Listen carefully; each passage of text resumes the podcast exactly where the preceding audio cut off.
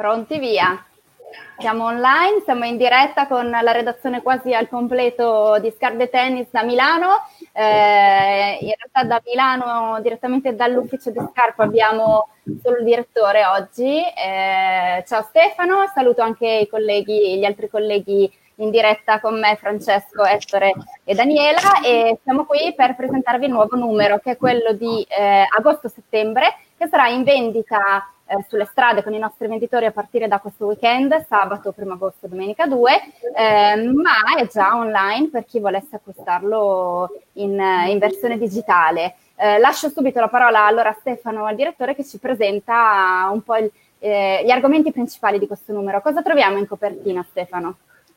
Sì, il numero tra l'altro è già in vendita anche sul canale online su www.social-shop.it eh, come, come, tutti i numeri, è possibile comprare gli arretrati, è possibile comprare tutti i numeri anche in digitale. Eh, il numero si apre con una inchiesta molto approfondita su un, su un, tema che è quello dello sfruttamento del lavoro dei migranti, ehm, sul quale poi Francesco e Ettore possono, possono intervenire, possono eh, fornirci tutti gli approfondimenti del caso. È un, è un tema che, che, che, ci sta a cuore, che è molto caro, non è la prima volta che lo trattiamo, ma su questo numero è davvero, è davvero mh, spiegato in maniera molto, è davvero raccontato in maniera molto, molto approfondita con le storie che arrivano dai presidi di Caritas Italiana, eh, dalle regioni del sud, ma non solo, dove, dove c'è appunto eh, sfruttamento di, di, di manodopera. Eh, c'è anche un altro dossier molto approfondito che è quello sul teatro. Abbiamo deciso di dedicare uno spazio alla cultura eh, e mh, raccontiamo poi che poi è il dossier curato, l'inchiesta curata da Daniela, eh, raccontiamo un po' come, come, tornano, come la cultura si torna in strada, cerca di tornare in strada, vuole, vuole riprendersi il palcoscenico più, più, naturale che ha. Ci sono poi tutta una serie di altri, di altri racconti, c'è la storia del sacerdote che è diventata star di YouTube, c'è eh, i richiami in copertina su, via, su San Gregorio Armeno, la via dei pastori di Napoli che sta soffrendo dopo il lockdown e che vede una, un decremento del, del, proprio, del, proprio, commercio, ovviamente legato al mancato flusso turistico. C'è una storia molto bella di un, di un, di un calciatore molto bella, molto triste, nel senso che poi è la, è la storia di una scomparsa di un calciatore ehm, che giocava nella primavera della Roma e c'è questa foto con, con, Francesco Totti che poi è scomparso solo stritolato un po' da questo mondo, da questo mondo del calcio. Eh, e poi tanti, tanti altri argomenti su quali ovviamente eh, su quali ovviamente torneremo. Ma direi che forse è il caso di, di approfondire con, con, Francesco Ettore e Marta se siete d'accordo che hanno curato il dossier sulla, sul lavoro non schiavitù eh, sullo, sugli sfruttati a tempo indeterminato, eh, di approfondire con loro un po' questi temi. Sicuramente diamo la parola allora a Francesco, gli chiediamo di raccontarci un po' eh, che cosa approfondiamo, di cosa parliamo in questo dossier dedicato eh, ai presidi Caritas, ma a questo tema sicuramente caldo eh, dei, dei braccianti agricoli, dei migranti quest'estate.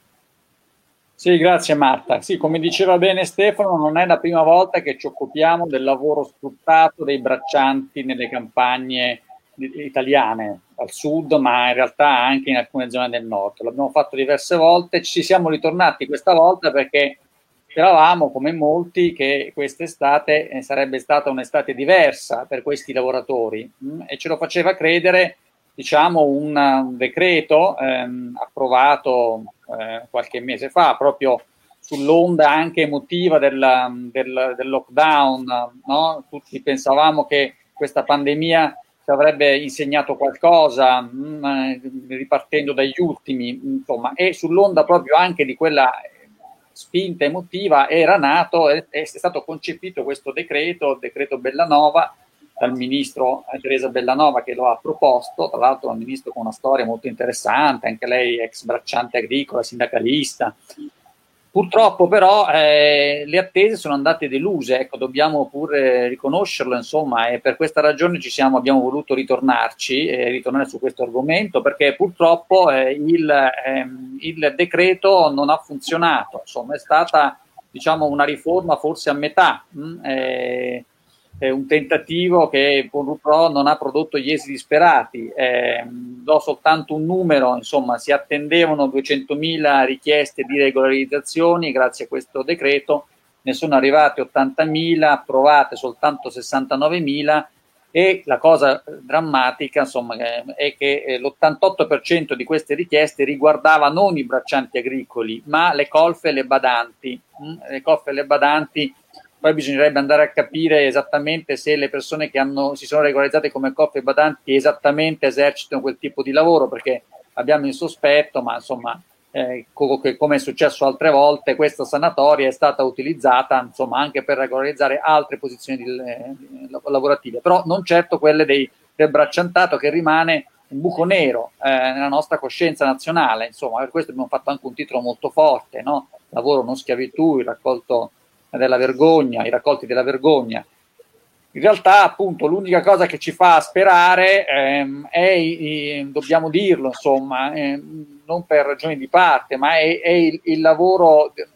sul campo, perdonatemi il gioco di parole, che fanno gli operatori della Caritas con questo progetto Presidio, che è senz'altro uno dei progetti più ambiziosi e impegnativi della Chiesa italiana, mh? Mm, perché vede coinvolti 12, 13 diocesi, eh, e ci sono degli operatori molto in gamba, ne abbiamo incontrati tanti insomma in questa inchiesta eh, che mh, mm, denunciano i problemi, eh, ma non solo denunciano i problemi, aiutano le persone a risolverli e questo mi sembra un approccio molto interessante eh, ed è per questo appunto che abbiamo voluto tornare a raccontarli. Adesso magari do la parola ad Ettore che racconta qualche, qualcuno di queste storie, insomma qualcuno di, raccolta dagli operatori che abbiamo intervistato. Sì, grazie Francesco. Sì, le storie eh, purtroppo sono sempre diverse, ma, con, ma sempre uguali inizialmente. Sono storie di sfruttamento, eh, soprattutto di persone che non hanno nessun tipo di potere contrattuale, quindi principalmente irregolari o addirittura richiedenti asilo, e che vengono regolarmente sfruttati da, dal, caporalato, dal caporali, spesso dalla loro stessa nazionalità, e quindi fanno, fanno un po' da mediatori con quelli che sono le eh, facendo un passo indietro, volevo dare a, alla speranza che tu hai lanciato con il presidio Caritas. Molti operatori di presidio appunto raccontano che però in alcune zone d'Italia eh, si sta vedendo un, qualche piccolo passo avanti, soprattutto nella zona di Noto, di Ragusa. Eh, hanno più volte evidenziato che lo Stato, cioè le forze dell'ordine, la prefettura, incomincia a essere molto più presente sul territorio. Quindi eh, quando succede qualche problema, quando c'è qualche segnalazione, prontamente intervengo. È successo ad esempio nella zona di Noto, eh, dove in seguito a, appunto, all'emanazione del decreto sulla regolarizzazione sono sorti una, tantissimi patronati, eh, diciamo nati dal nulla, fatti da persone straniere, che in cambio di denaro chiedevano, promettevano il permesso di soggiorno. Ecco, dalla mia prefettura e i carabinieri sono intervenuti su, quindi hanno chiuso decine una cosa che diceva fino a qualche anno fa non succedeva. Quindi lo, dove lo Stato inizia a rispondere, anche eh, si iniziano a vedere dei risultati. Eh, un'altra cosa che caratteristica di questo mondo è il discorso che ci sono non tutto però nel mondo agricolo uguale, nel senso non è che tutti gli operatori o anche le grandi industrie che lavorano nel campo alimentare sfruttano i lavoratori, anzi soprattutto dal Foggiano ma anche eh, in alcune zone della Sicilia ci sono grandi imprese che lavorano soprattutto anche nel bio, che non solo eh, assumono regolarmente i lavoratori, ma anche hanno in, in, qualche modo hanno avviato una sorta di welfare per i lavoratori che con loro stanno con loro, che riconoscono, hanno subito Il problema resta quello delle piccole imprese, soprattutto a condizione familiare, e spesso indebitate con, gli stessi, con uh, con la malavita organizzata che per andare avanti e, e poter sopportare le regole del mercato che pagano pochissimo della materia prima, devono pagare pochissimo i venditi. Quindi è un cerchio che non, non si riesce a spezzare, nel senso che i piccoli produttori non riescono a, fare, a mettersi insieme a fare un consorzio, non hanno potere contrattuale e quindi sono vittime anche loro di questo ciclo, di questa filiera malata che vuole che la, la, la frutta deve costare sempre meno a chi la commercia rispetto a chi la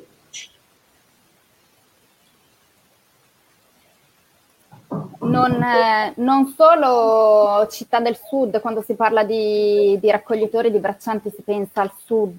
eh, in realtà abbiamo raccontato anche una storia dal nord, perché ad esempio c'è la, la situazione di Saluzzo nel Cunese, in Piemonte, che è un po' il centro di eh, 32 comuni frutticoli, li chiamano così, e, e anche qui eh, ogni estate arrivano centinaia di migranti braccianti nei campi.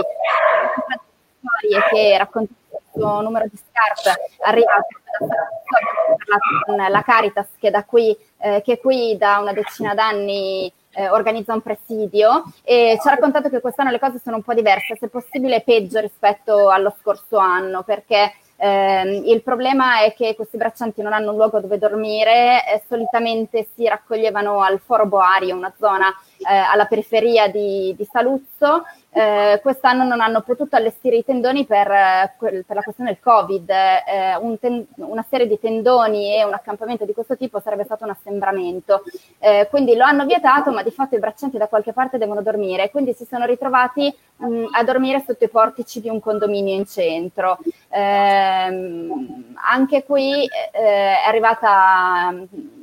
sono arrivate le forze dell'ordine un, proprio un mese fa, c'è stato un grosso sgombero che è stato problematico per queste persone e così ha denunciato la Caritas perché eh, di fatto le hanno sgomberate da qui eh, per eh, andare a suddividerli un po' nei comuni. L'idea poteva anche essere buona, eh, non fosse stato che suddividerli nei comuni ehm, dove lavorano eh, è un po' un terapia perché li hanno, intanto non tutti i braccianti stanno lavorando perché a Saluzzo la raccolta dei frutti e de- della frutta segue dei periodi, per cui ad esempio nel momento in cui finisce quella dei mirtilli prima che inizi quella della pesca, delle pesche c'è un periodo di pausa dove eh, le persone non hanno un contratto e quindi non hanno un posto dove lavorare, dove stare. Eh, l'altra questione è che sono stati caricati su dei pulmini e distribuiti una decina per comune, ma semplicemente scaricati nelle piazze dei paesi, dove i, i sindaci nella stragrande maggioranza dei casi non li hanno accolti, li hanno ricacciati. Quindi nei giorni successivi tutti questi braccianti sono tornati a Saluzzo e eh, si sono ridivisi nelle piazze e nei parchi della città. Eh, anche qui, anche qui la, ehm, la regolarizzazione non ha funzionato eh, ci raccontano da, dalla Caritas di Saluzzo. Eh, molti sono arrivati, molti migranti sono arrivati quest'anno con la speranza, dopo dieci anni di lavoro, di poter finalmente poter sistemare la propria situazione precaria, ma quasi nessuno di loro è riuscito a trovare una sponda nel datore di lavoro. Qualche esperienza positiva c'è stata, ma ci sono state anche situazioni tragiche. Eh, c'è stato ad esempio eh, un, eh, un, uomo di origine africana che la, la, sera dopo lo sgombero piangeva al presidio di Caritas perché aveva ricevuto il foglio di via. Lui da dieci anni veniva ogni estate a eh, Saluzzo a lavorare, vive in Italia da più di dieci anni, si occupa da sempre de, di raccolta della frutta e, e di verdura nei campi. Eh, è venuto a Saluzzo quest'anno pensando che il suo datore di lavoro, lo stesso da dieci anni, l'avrebbe finalmente messo in regola il datore di lavoro si è rifiutato e eh, lui si trova con questo foglio di via che lo manda via dall'Italia e lui non sa dove andare perché di fatto abita qui da tanto tempo, quindi anche situazioni drammatiche di questo tipo raccontiamo. Ecco, raccontiamo anche delle storie di vittime bianche, se possiamo cavare, che sono eh, fondamentalmente i figli eh, delle lavoratrici soprattutto che lavorano nei campi, che spesso sono costrette a portarsene dietro nei campi perché posto dove lasciarli. E su questo sia Presidio che tutte le Caritas diocesane hanno fatto un lavoro importante, durante, soprattutto durante il lockdown, per consentire a molti di loro di poter seguire le lezioni a distanza, distribuendo eh, la possibilità di essere collegati a un computer, distribuire il computer, o più semplicemente nel, nel periodo in cui appunto tra una raccolta e l'altra, quindi non esiste contatto, non esiste lavoro, la restituzione di pacchi viveri per queste persone che altrimenti veramente sono, rischiano la fame. Non parliamo però solo di questo tema, anche se questo è il tema di copertina, il tema grosso. L'altro tema grosso che mh, affrontiamo su questo numero di scarpe è, è, quello della crisi del mondo dello spettacolo. Eh, gli artisti, il spettacolo ha subito eh, un grosso stop, una, vivendo pesante a causa eh, del lockdown e, e, non solo perché in questi mesi eh, l'arte non ha potuto ripartire come se nulla fosse. E allora raccontiamo un po' anche questo settore, raccontiamo tante storie. Daniela, ce lo vuoi presentare tu questo dossier? Sì, dunque siamo andati appunto a vedere un po' cosa succedeva nel teatro, perché il teatro? Perché in effetti, come dicevi tu, tutto spettacolo ha avuto uno stop e una crisi molto forte, di cui stai sentendo sicuramente anche ora, però, lo spetta- però il teatro è stato l'ultimo poi a riaprire e, e quindi è stato quello sicuramente più svantaggiato, ha riaperto, ha potuto essere di nuovo in dal vivo nel, dal 15 di giugno e, e, però con misure restrittive ancora molto forti. Eh, per esempio, pensiamo soltanto che al chiuso si poteva stare con non più di 200 spettatori, all'aperto con 1000, ma tutto questo all'interno di un distanziamento eh, che era almeno di un metro e non soltanto per i spettatori, per gli spettatori, ma anche per, per i lavoratori del teatro. Quindi a quel punto insomma si potevano realizzare più che altro monologhi e molti, molti non hanno riaperto i, i, i, teatri, le, compagnie più piccole che non hanno sovvenzioni dal pubblico, eccetera, non hanno in effetti, non se la sono sentite di riaprire, anche perché poi il teatro in questo periodo a giugno, i teatri più grandi, insomma, è, è il periodo di, di, di chiusura della, de, delle rassegne. E quindi hanno, hanno, potuto ricominciare, qualcuno con molta audacia e abbiamo raccontato quelli che hanno, come dire, si sono rimessi eh, in gioco, quelli grandi e quelli piccoli. Abbiamo cercato di dare voce a entrambi. Abbiamo sentito sicuramente a Milano l'Andrea Rucciamà con del Teatro Parenti, eh, che per tutto il lockdown diciamo, è stata molto presente anche sui social, raccontando la chiusura, raccontando anche l'ansia di quando si poteva riaprire, eccetera e l'abbiamo trovata molto, molto felice, insomma, molto motivata ma anche preoccupata. Eh, dico soltanto che quando a un certo punto le abbiamo chiesto, eh, Andrea, ma eh, se dovesse poi intervenire un nuovo lockdown, e lei questa cosa, questa cosa qui la, assolutamente non è possibile perché altrimenti non riusciremo più come dire, a reagire. Quindi è assolutamente impensabile un altro lockdown per il teatro poi abbiamo sentito il nostro Giacomo Coretti che ha messo in pista la Pecar. Eh, la Pecar moto, moto Oscar perché è stata una cosa secondo cioè, naturalmente eh, audace ma anche molto intelligente perché la Pecar ti consente di, appunto, di fare dei monologhi che è quello che, che, che, che loro fanno. Sono 22 spettacoli in giro per Milano, nei luoghi belli, anche nelle periferie, in cortili, eh, nei musei, eccetera, però sempre all'aperto, 22 spettacoli che durano fino a tutto settembre. Abbiamo sentito poi anche un'attrice, una, un'esperienza um, molto particolare. Eh, il teatro naturalmente ha dovuto un po' eh, pensare e ripensarsi anche con il digitale. E Margherita Mannino, che è un'attrice di Padova, ha fatto proprio questa esperienza e hanno avuto un successo incredibile. Il Teatro Stabile di Padova, oltre 100.000 visualizzazioni, con eh, un teatro, con uno spettacolo in cui lei recitava eh, un testo appunto tratto da, da Shakespeare e quindi la, la, si vedeva, lei recitava nel salotto di casa, ma noi spettatori la potevamo vedere con un costume dei 600, questo proprio per teatro virtuale, quindi la tecnologia che fa spettacolo, che, che che ha aiutato moltissimo, ma come poi ha detto anche Andrea Ciammai, come ha detto appunto Margherita, eh, il teatro dal vivo è un'altra cosa e, e, noi a quello dobbiamo, dobbiamo puntare e restare. E un'altra esperienza che abbiamo raccontato, molto piccola ma molto anche lì audace, è una compagnia di teatro per ragazzi, Luna e. E Federica Molteni era all'inizio eh, io la conosco, quindi la sentivo, ogni tanto era molto preoccupata no, della, della, riapertura, anche perché i fondi non arrivavano, loro sono una compagnia piccola di Bergamo. E quindi capite bene insomma, che eh, avevano altre problematiche in, in quel settore, in quella, in quella, città, in quel territorio. Mm, si è reinventata insieme ad altre piccole compagnie, si sono, si sono unite, hanno fatto per esempio il teatro da sport, eh, andando proprio nelle case, e, e, poi hanno inventato una rassegna all'aperto nei cortili, nelle scuole, insomma in tutti quegli spazi che venivano eh, offerti anche da, appunto dalle scuole, dai musei, eccetera, anche loro quindi hanno continuato con rassegne all'aperto in tutta Italia a quel punto. E, e stanno andando molto bene anche perché fanno spettacoli trasversali, non soltanto per ragazzi. E poi c'è mh, lo spazio bizzarro, che, che, forse vuoi raccontare tu, Marta, che è un servizio insomma, che, hai,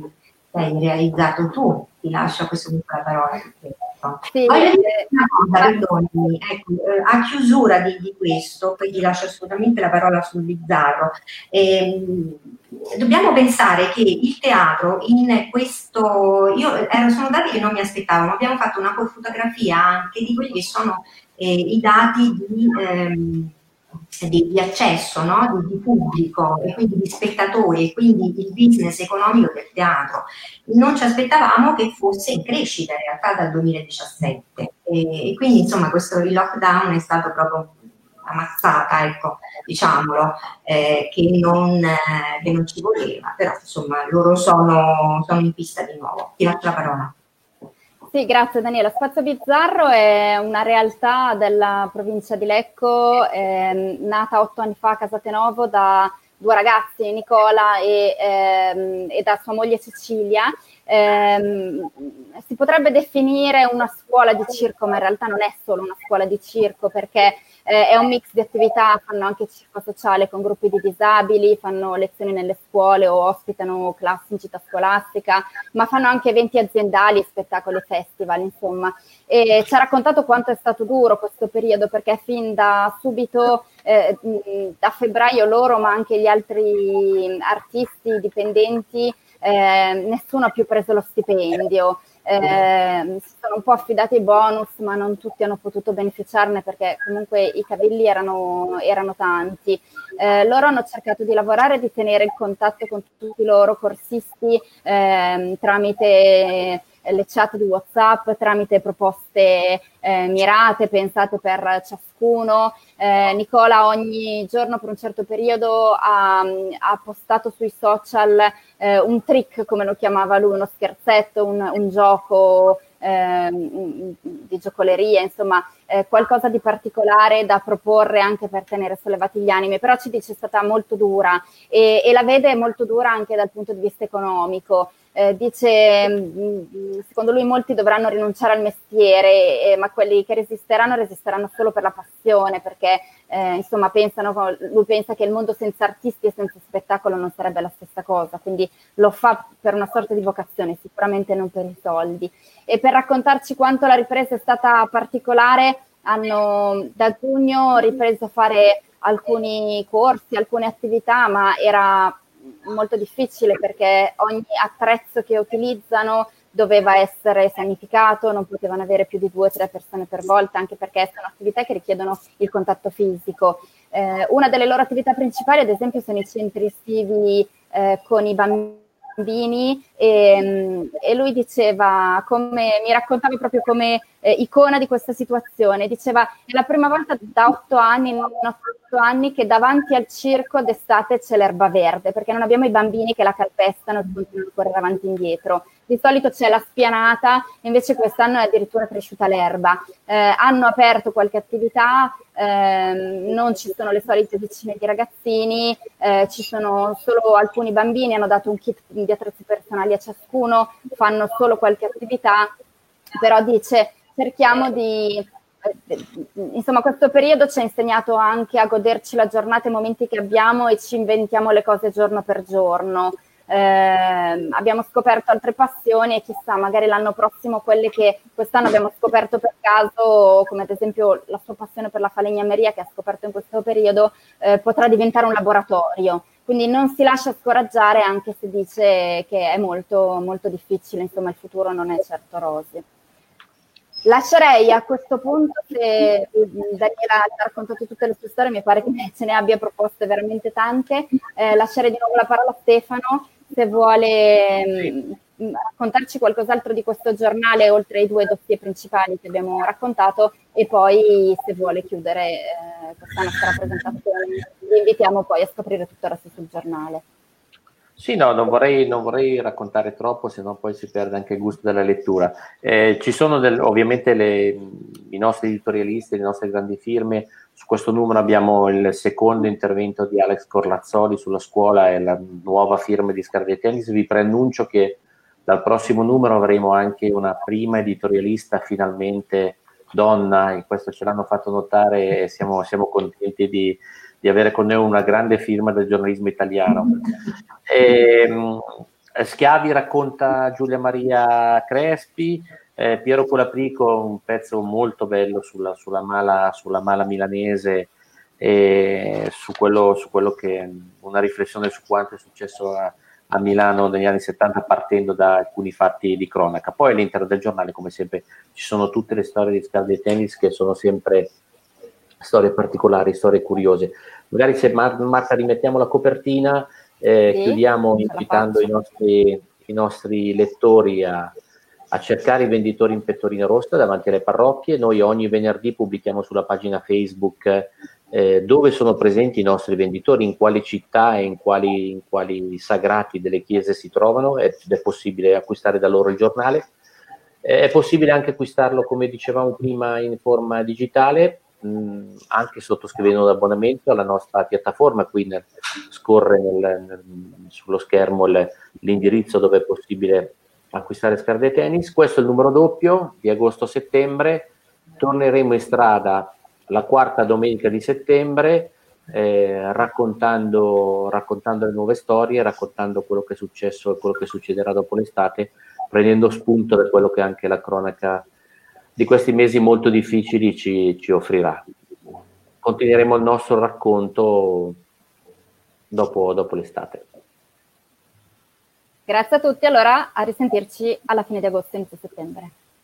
Buona giornata a tutti. Grazie. Grazie.